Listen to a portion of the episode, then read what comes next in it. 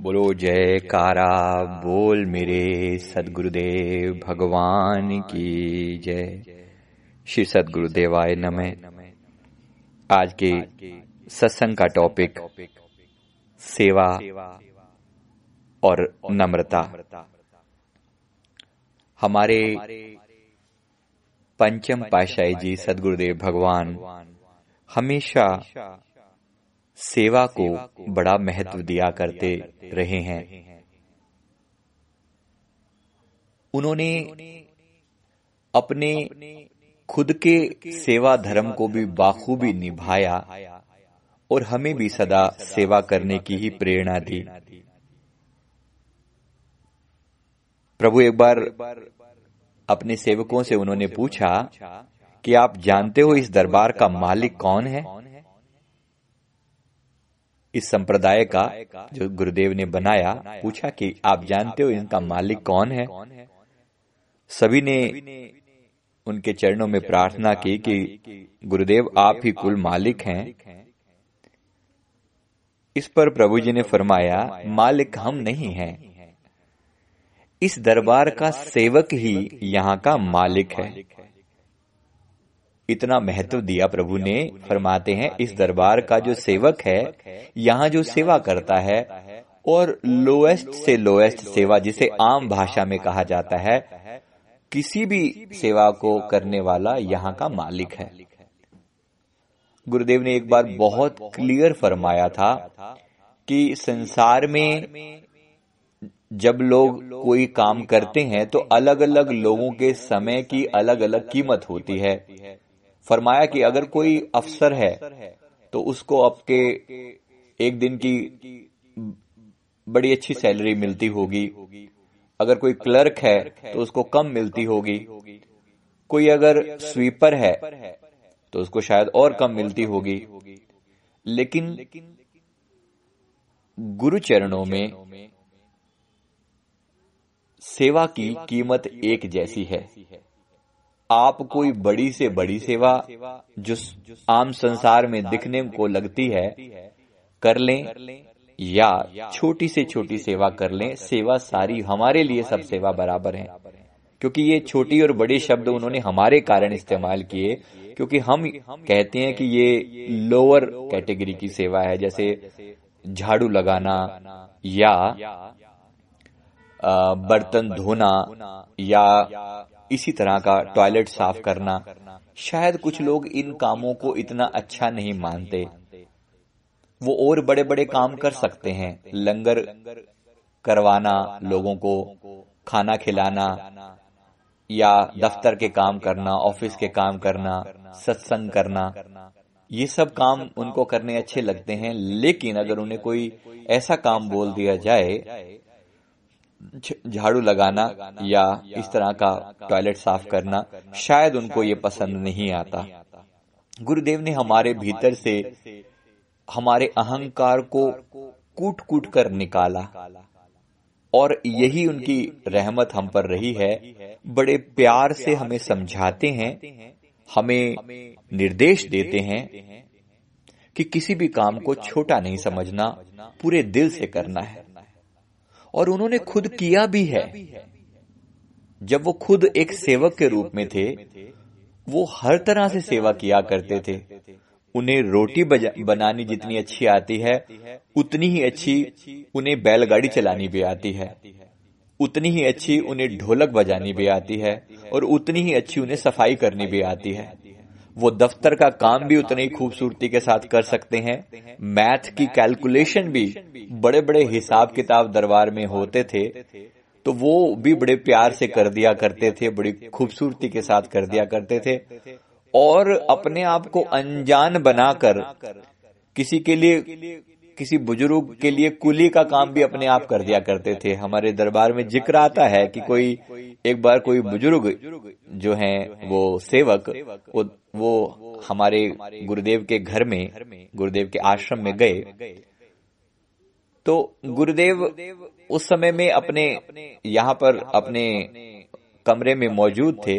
वो सेवक वो जो थे वो काफ़ी बुज़ुर्ग थे। उनके जो साथी थे वो कहीं दूर छूट गए।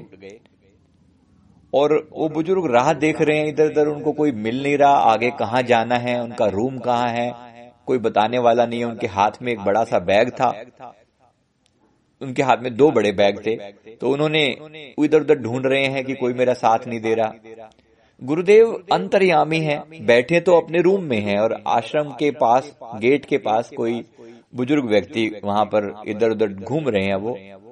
प्रभु ने बड़ा सुंदर रूप अपना बदला यानी ये सब आंतरिक रूप में हुआ और गुरुदेव उसके पास पहुँच गए, उस उस व्यक्ति के पास, और उसको पास जाकर कहा कि भगत जी बोलते हैं हमारे यहाँ पर उन्हें तो कहा कि भगत जी, आपके साथी कहाँ गए? उन्होंने कहा कि, पता नहीं जी कहाँ चले गए सब, मुझे बुज़ुर्ग को अकेला यहाँ छोड़ गए।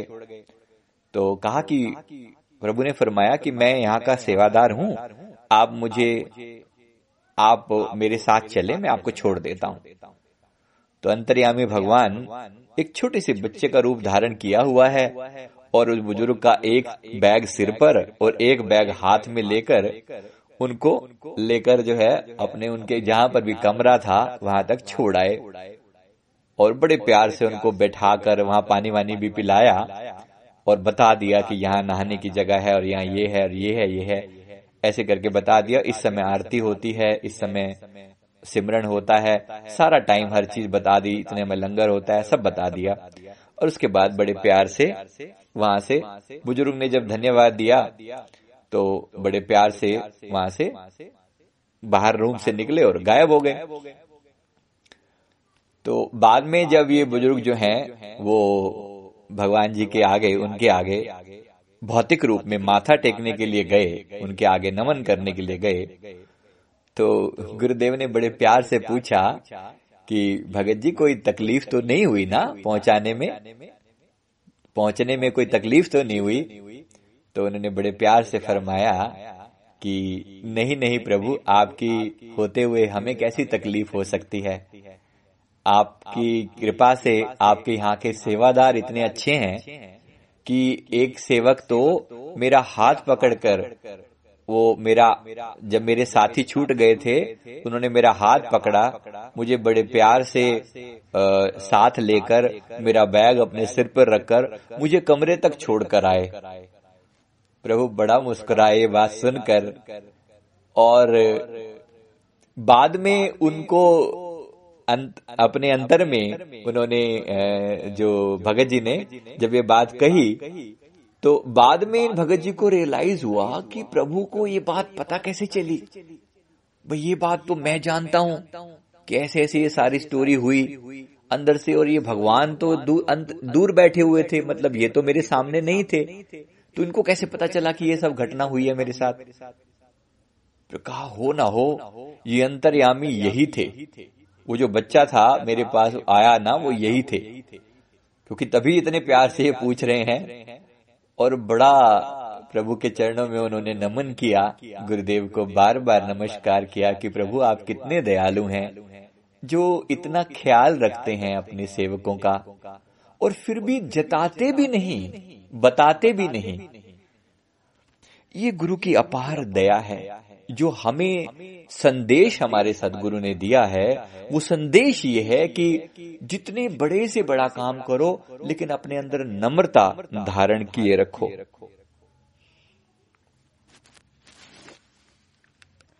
एक बार किसी सेवक ने श्री गुरु महाराज जी के पावन चरणों में विनती की कि प्रभु, मेरा संसार में आपके सिवा कोई और नहीं है। मेरा संसार में आपके सिवा कोई और नहीं है।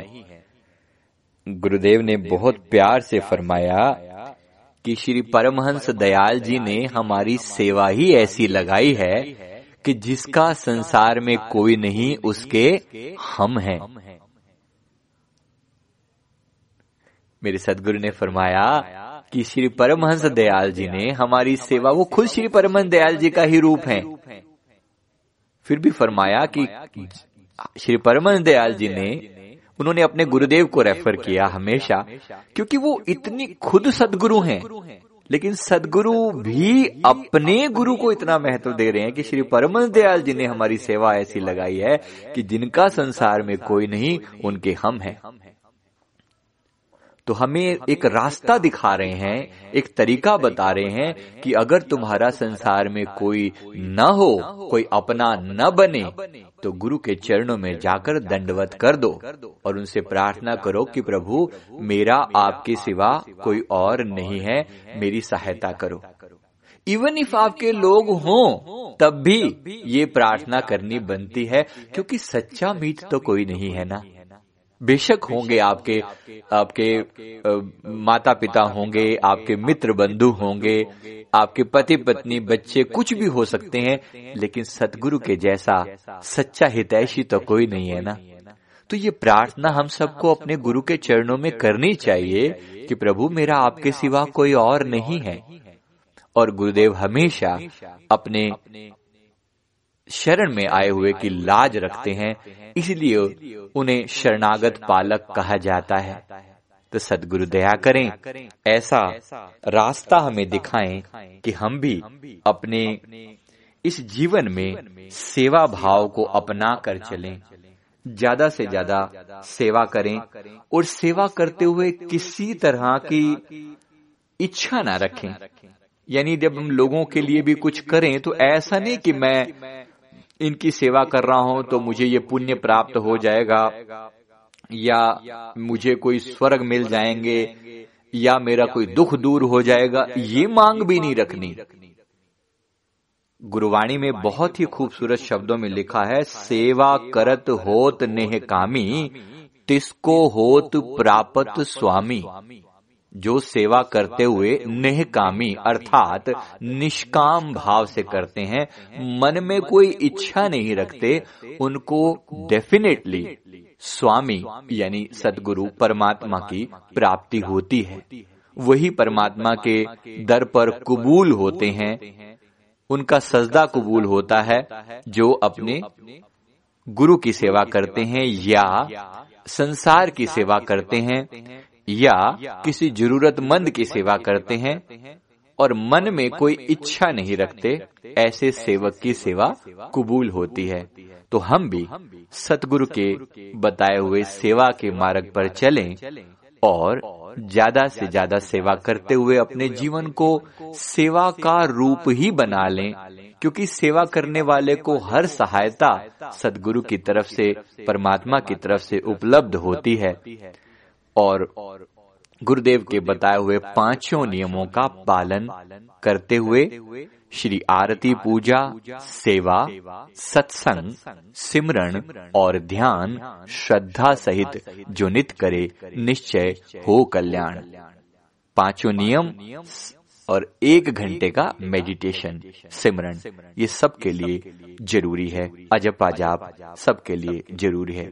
गुरुदेव दया करें, हम उनके बताए हुए राह पर चल सकें। बोलो जय कारा बोल मेरे श्री गुरु महाराज की जय।